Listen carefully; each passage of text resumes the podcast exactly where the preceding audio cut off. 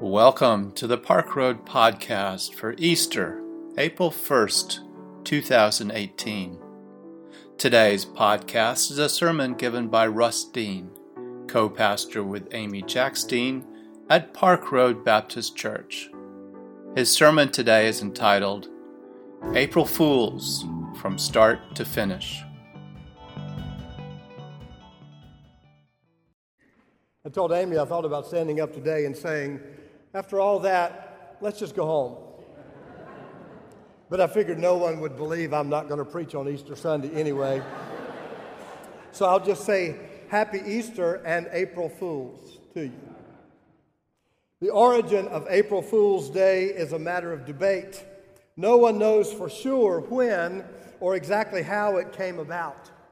Geoffrey Chaucer's work, The Nun's Priest's tale, written in 1392, tells of an arrogant rooster deceived by a crafty fox. According to Chaucer, and using his old English language, that tale occurred when that the month in which the world began, that height March, when God first maked man, was complete and past were also, sin March began thirty days and two. Chaucer scholars debate whether the father of English literature was making reference to 32 days, 30 days and two, from the, after the end of March, or a humorous 32nd day of March, which would be April 1st. Some point to Chaucer's crafty fox as the first trickster, and to that old rooster as the first April fool.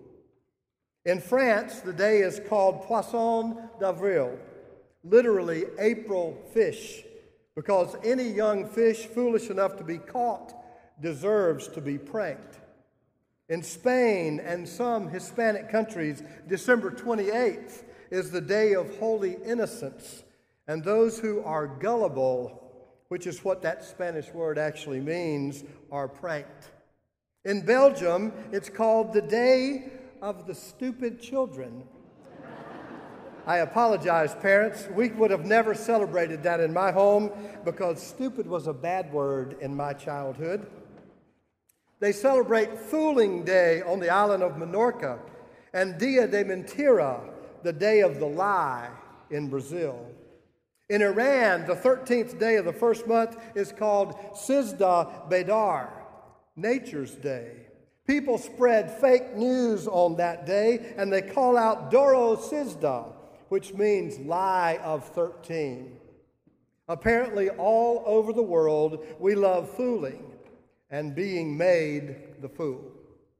One of the consistent reports on the beginnings of April Fool's Day refers to the origin of the Gregorian calendar.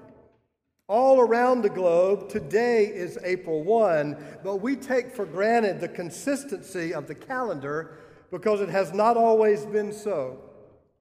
There is evidence of rudimentary calendar keeping even in the prehistoric Neolithic period, though the first formulated calendars were used in the ancient Middle East 3,000 years BCE. Most civilizations had developed their own calendars. So, in an effort to synchronize his broad empire, Julius Caesar approved a new calendar 46 years before Christ. That Julian calendar, as it became known, grew in popularity, though it was not immediately and uniformly accepted. And there was one very basic discrepancy with some other calendars. When does the year actually begin? The Julian calendar had set January the 1st as New Year's Day, but many Christian countries had, had coordinated their calendars to coincide with significant events in the life of Jesus, most prominently setting the beginning of the year to align with Easter. The resurrection of Jesus, after all, had marked a new beginning to end all new beginnings, giving a new understanding of endings, a new hope for beginnings. It was only appropriate that the year revolve around the new life the resurrected Christ brings to all. Eventually, however, even Pope Gregory caved in to the culture. And following a call for consistency in calendaring, Pope Gregory gave his stamp of approval to a new calendar that would eventually become the world's standard. The Gregorian calendar was pronounced official in 1582 even though well into the 17th century there were still competing dating systems around the globe. And there was also a Catholic and Protestant schism, with Catholics following the Pope's calendar while Protestants were not bound to that loyalty. In the United States, Protestants celebrated New Year's Day on March the 25th until 1752. As these Protestants did, others of the faithful held firm to a Christianized calendar, recognizing Easter as the beginning of the year. And since the date of Easter is set based on the lunar cycle and is related to the vernal equinox, for these outliers, the new year would always begin with Easter and the beginning of spring. Their world revolved around the resurrection, so they would not change their calendars even when they became known as April Fools for refusing to conform to the new standard. Oh, oh, that we would all become such April Fools standing strong enough to keep the faith, even in the face of pressures to conform to an increasingly faithless culture. Oh, that we would all become such April fools, setting our limits not on what the world says is impossible, but on a vision of all that God says is possible. Oh, that we would all become such April fools, believing, trusting, hoping beyond hope that in every ending there is a new beginning. Oh, that we would all become such April fools because April fools. April fools death. That is the story of Easter, the very heart of our faith. Easter, resurrection, April fool's death because not even the grave could hold Jesus.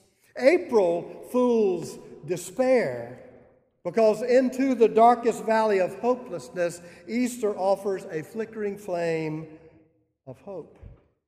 April fools all endings because faith dares us to believe that every end, every single end, holds the beautiful hope of a new beginning. Now, of course, there is a tension between the church's April and calendar April, between Easter newness and just another month, between resurrection and more of the mundane same.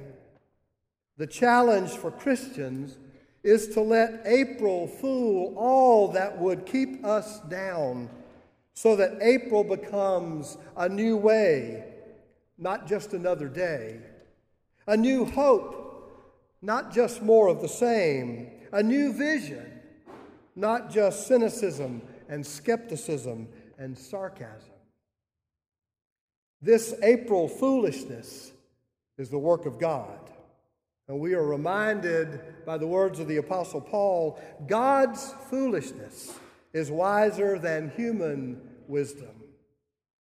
Nowhere is the work of God any more dramatically clear than in the story of Easter, where even death, which is sometimes called the final enemy, even death is shown to be no match for the creative will of God to bring life where there is no life. Without the resurrection of Jesus, there would be no Christian faith nothing to distinguish our ancestors in faith from their Jewish kin or other religions. The resurrection of Jesus changed the world. But the resurrection was not new. Resurrection is the work of God, and it is apparent from the very beginning. In the beginning, when God created the heavens and the earth, the earth was a formless void, and darkness covered the face of the deep. And then God said, Let there be light. And there was light. And the light shines in the darkness, and the darkness does not overcome it. There was no light, and God brought light. And to paraphrase the text, there was morning and there was Easter, the first new day, and God said, It is good. It is the work of God to bring light out of darkness from the beginning. This is our story throughout Scripture because it is the work of God from eternity to eternity. The story of Israel, called the people of God, that story is the true story of a real people living on planet Earth, but it is also a metaphor for the life of faith anywhere, anytime. God calls old Abram and he says, Get up and go from this land to another land. And when you get to that land, I will make you the father of a great nation there. Old Abram's a bit skeptical and he says, What land, Lord? Where is this land? And how do I get there? And is it nice there? And is there food there? And is there water there? And are there any enemies there? Is it cold in the winter and hot in the summer? And God says, No, Abram, that's part of the deal. You just follow, I will lead, you'll get there. And then I will make of you a great nation. And Abram says, But Lord, you know, I'm old, and my wife, old Sarai, she's even older. She's beyond childbearing years. How can this be? And God says to the old couple, April Fool's barrenness, too.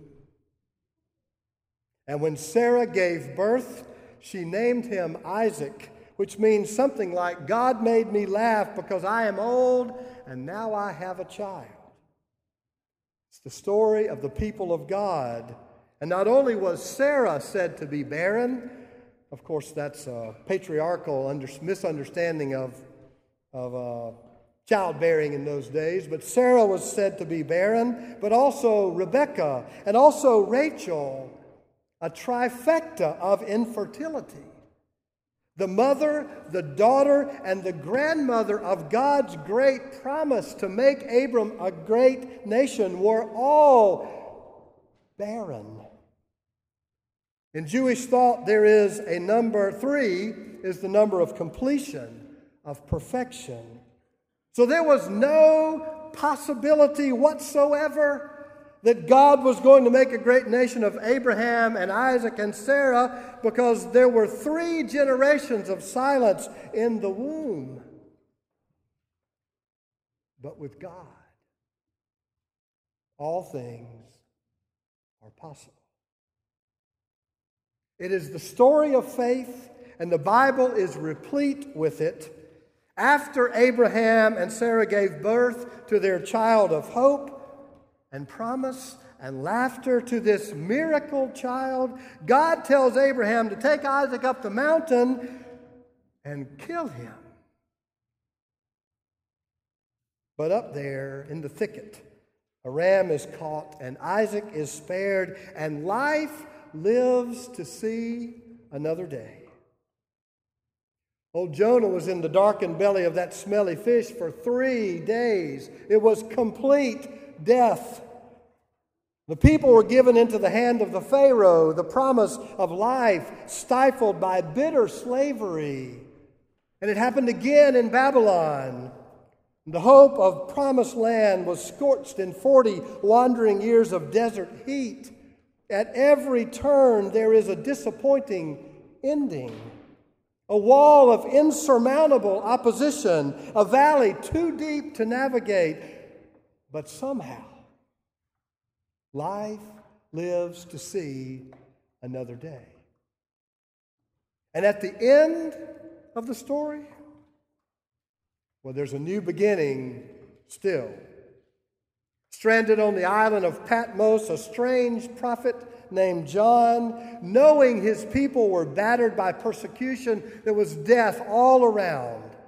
John envisions a limitless hope, an eternal victory of joy over pain, of celebrating over suffering, of life over death.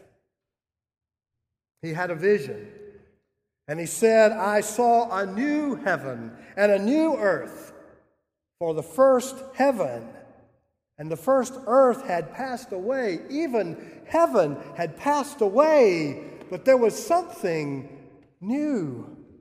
And I saw the holy city, the new Jerusalem, coming down out of heaven, and I heard a voice See, look, the home of God is among mortals. God will dwell with them, God will be with them. Death will be no more, for the first things, all of the first things, life and death and heaven and hell, all of those things have passed away.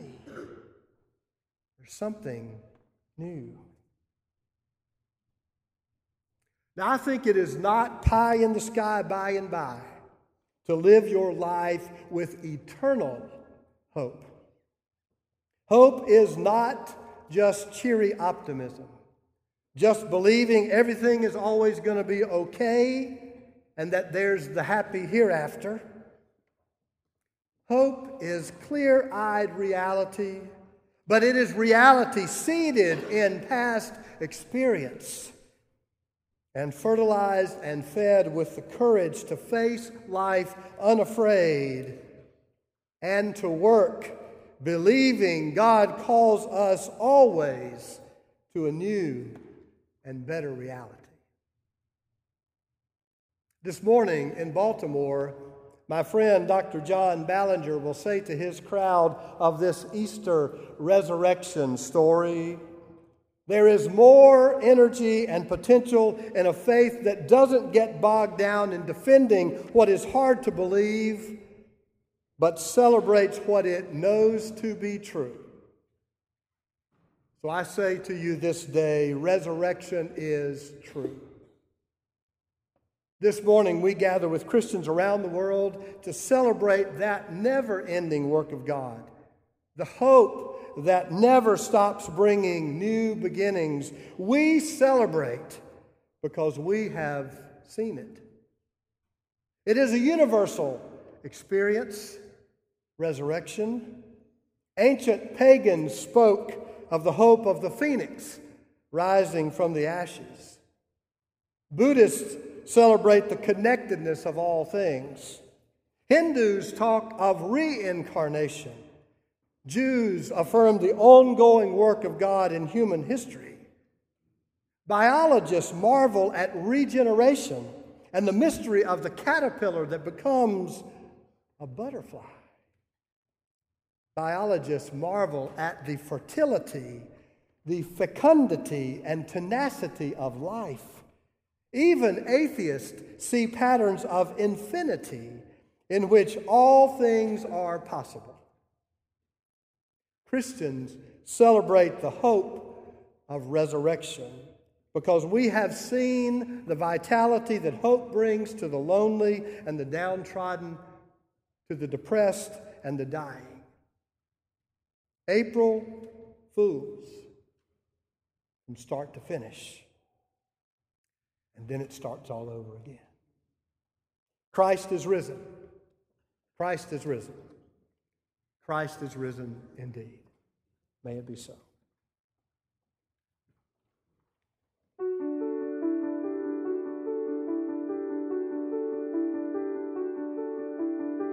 We invite you to learn more about Park Road at parkroadbaptist.org. Park Road is a progressive faith community located in Charlotte, North Carolina, encouraging independent thought, community service, social justice, and interfaith understanding. Today's podcast was produced with production help from Hugh Ashcraft, Brian Smith, Bruce White, and Rich Dower. Our theme music was composed by Brandon Michael Williams. Thanks for listening today. Grace and peace to you.